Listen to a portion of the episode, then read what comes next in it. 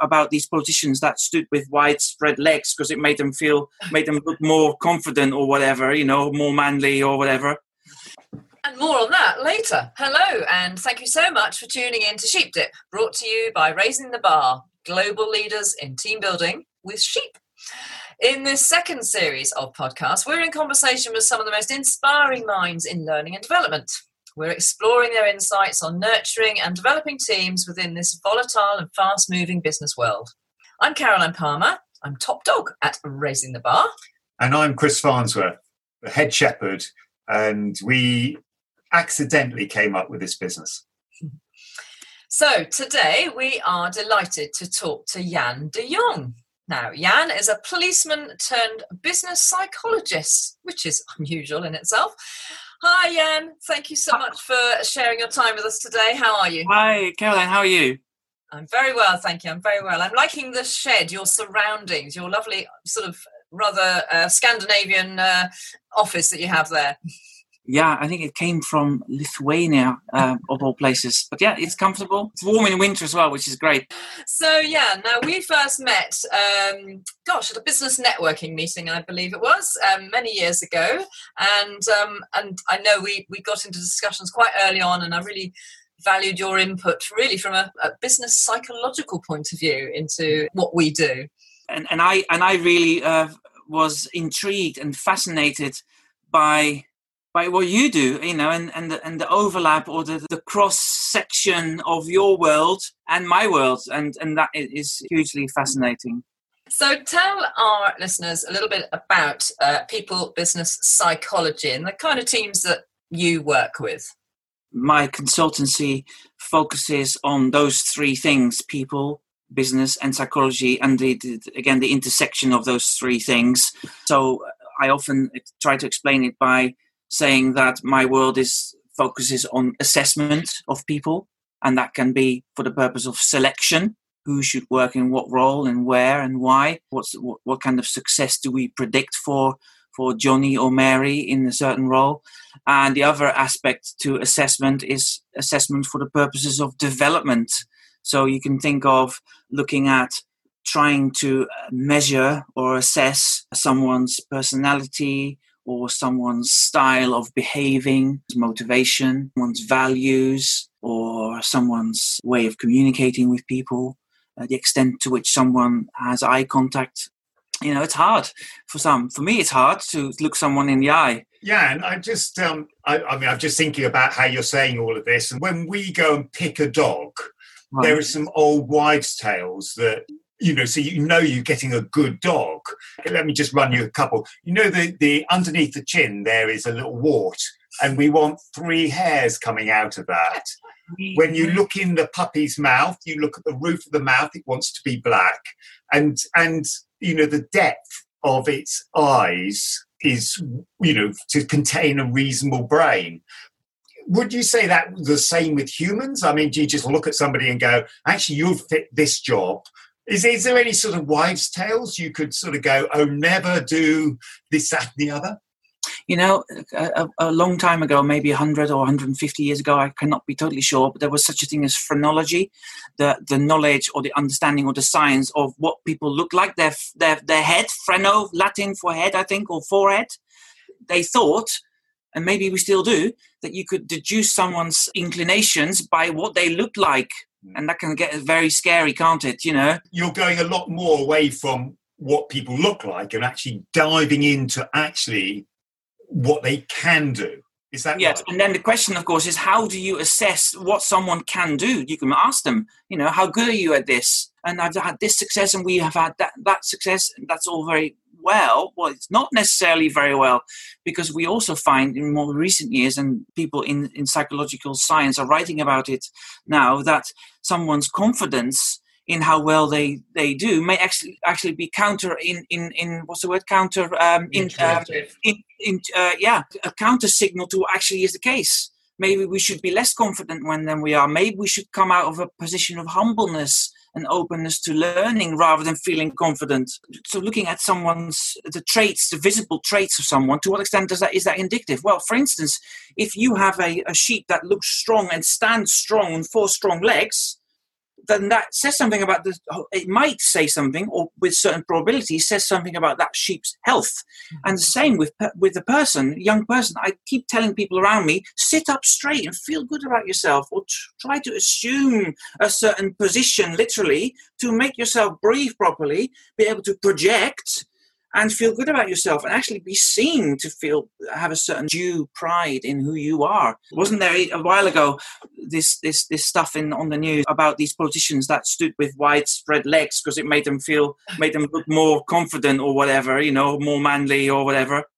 So yeah there's a lot to be said about this isn't there? And it's fascinating as well. I think we take it all with a little bit of salt but yeah they say don't they in holland or in england don't look a gift horse in the mouth, but we do do like a look at a horse in the mouth to see how healthy your teeth are. You know, very much so. Yeah, very much so.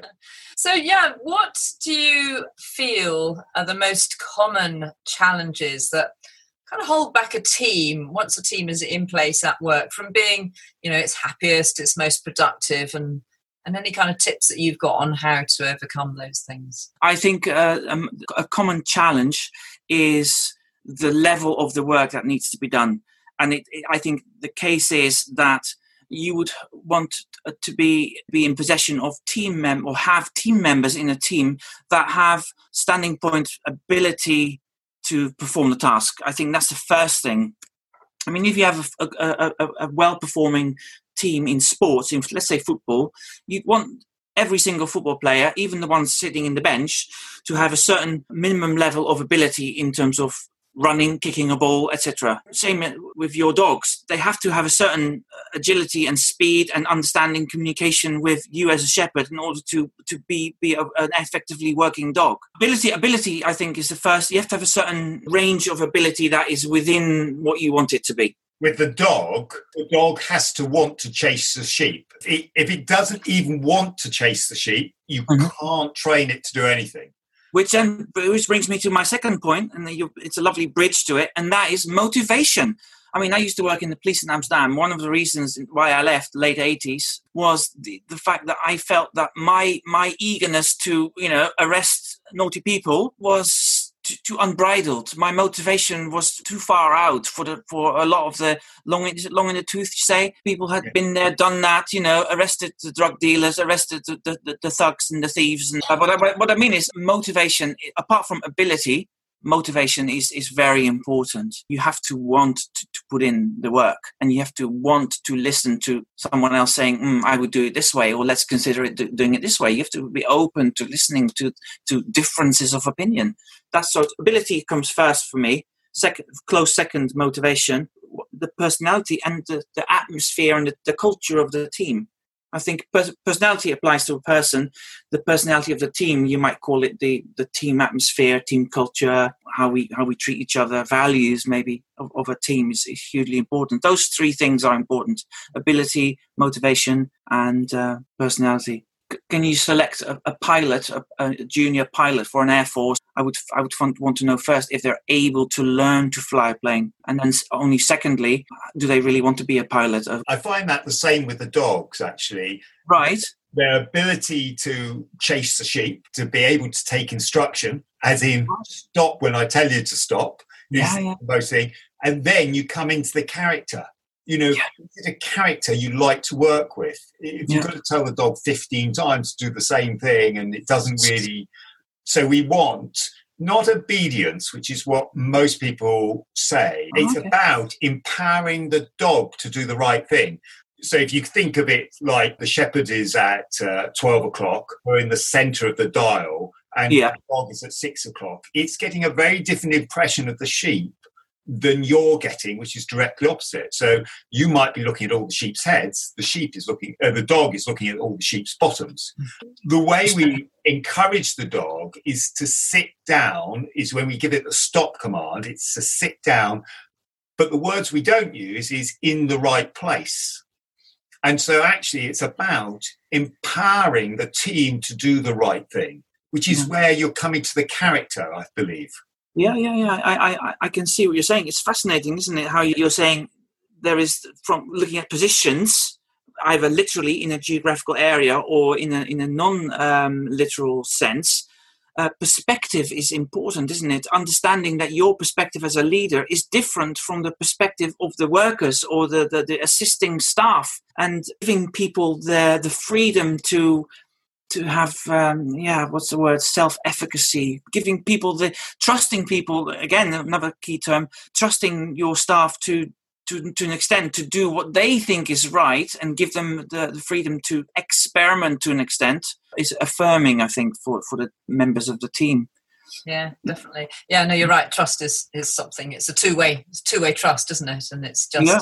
just yeah. so important. I think i think especially especially at the moment when it's so hard to a whole different discussion i know which we won't go into now but this whole thing about building trust when actually a lot of the relationships are formed online only online. So um, so right now 2020 um, mm-hmm. the way large organizations are working is is undoubtedly different across so many industries.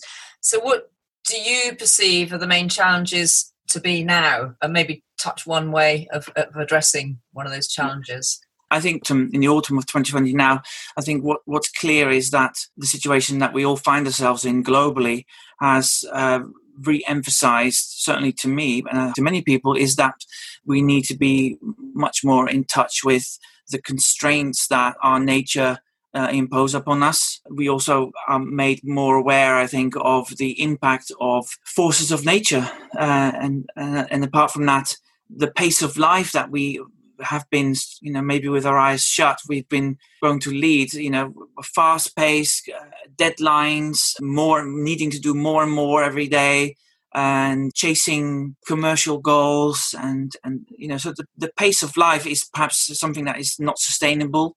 And that's a key term as well. The sustainability of our ways of living, and the unsustainability of our entitlement that we unconsciously have in ourselves, you know, the things we feel entitled to, then we in, in paradise here, for most of us, I feel, the idea of, you know, what is the truth nowadays? Uh, if you want to raise the bar, you need to look at what is, what's your truth and how do we give meaning to our, to what we do and how do we understand the way we should work together and achieve results and work towards goals? You know we need to have we need to understand what our truths are and what our values are although that sounds all very abstract perhaps and philosophical i think if you if we had time we could easily translate that into specific ways of living.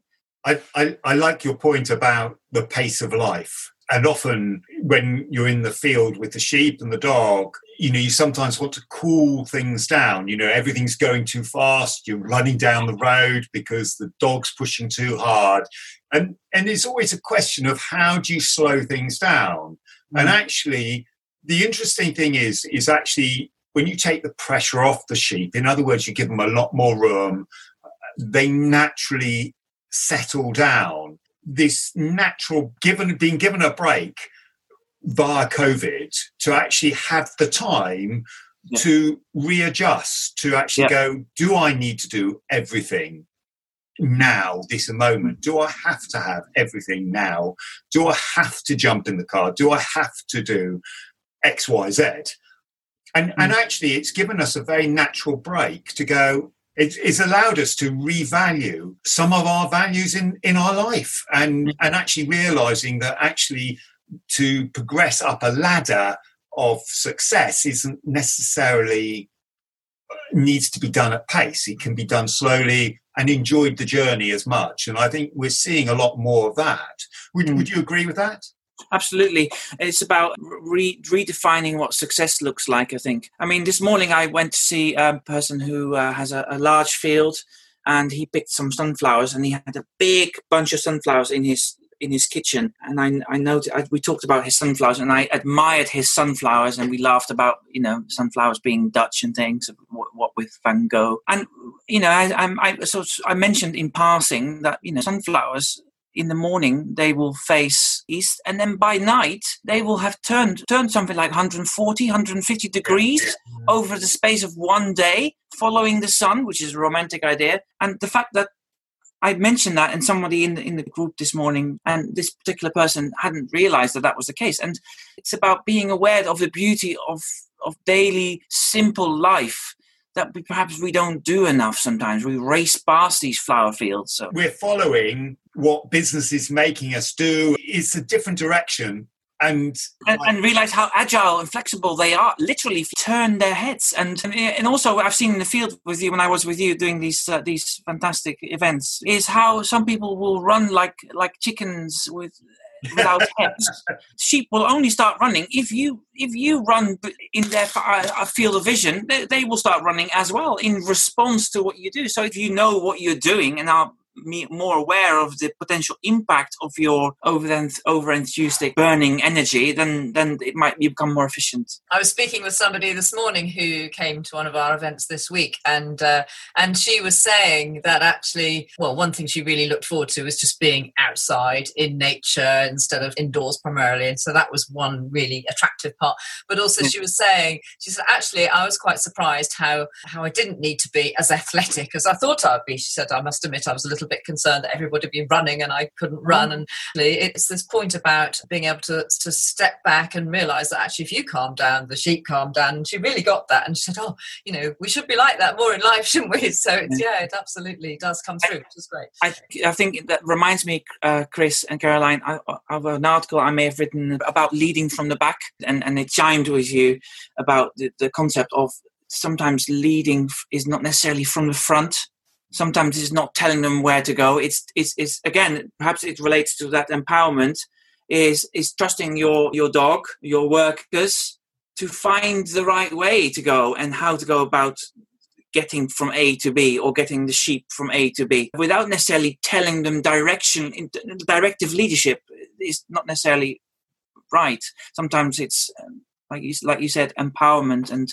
and perhaps ex, a bit more experimental, different way, different way of leading. It's a mm. big subject. It's a big subject. So.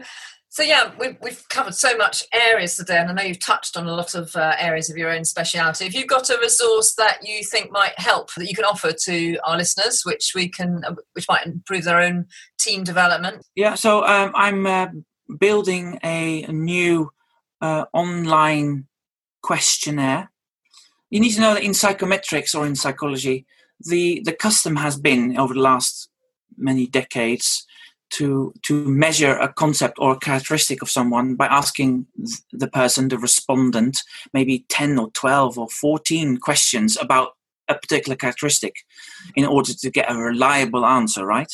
And my, my, my opinion is that you can get reliable, not just my opinion, some, some well known people who are regarded as, as leaders in the field also agree that you, you might get away with answering that same or asking that same questions with fewer questions. So if I was to ask you, Chris, how extrovert do you feel you are? Uh, and I could I could wrap that question in in ten different ways or twelve different ways, and ask you twelve times to answer that kind of similar question. But I might get away with asking you that four times. How extrovert are you? Do you like going to parties? Are you the center of attention? Do you like playing on the stage, literally on theatre? Have you done that? Or uh, when's the last time you spoke to a group of at least 40 people? That kind of question. Mm-hmm. I mean, I could get away with scoring the answers after maybe four or five times. So I'm building a questionnaire with fewer questions around uh, effective leadership. And uh, as you can imagine, the, the, the value of the answers exists by virtue of being able to compare your answers to other people, right? Yeah. So if people are interested in finding out how they score compared to others on on the, on the questionnaire that measures effective leadership, then uh, then send them my way. They can uh, they can help me to create a benchmark, a statistical norm group is another way of putting it. We'll um, so what we'll do is we'll include a, a link um, to this in our show notes so that they can uh, get in touch with you and and is the best way to contact you through LinkedIn, would you say? Or uh, via my website that you might show them? That's I just great. want to finally ask one more question, Jan. If you had to sum up the most extraordinary team in just four words, one for each leg of the, the sheep, of course, um, mm-hmm. what would they be? Four words. I think um, teams that are uh, effective are made up of people who have self awareness, self reflection, willingness, and ability. Hey. hey, they sounds good words. They do two on self and two on outlooking. So that's yeah. an even balance. I like that. Yeah, yeah. Okay, great. Yeah. Yeah. Oh, well, that's that's brilliant. So thank you again so much for your time, Jan. It's, as always, a very very insightful to have a discussion with you. It's just such a broad topic what what you do. It's um, endlessly fascinating. So to those of you listening, we'd love to know what you found of particular intrigue, and you can let us know in your review. We'd love you to, to write a review for us on whichever podcast platform you use. Um, any resources that we've mentioned will be in the show notes, and all past episodes can be found on our website, which is raisingthebar.com. So, till next week, when we continue in our quest to help build the most extraordinary team in your field, have a brilliant week. Bye for now. Bye, Anne. Bye. Bye. Thank you.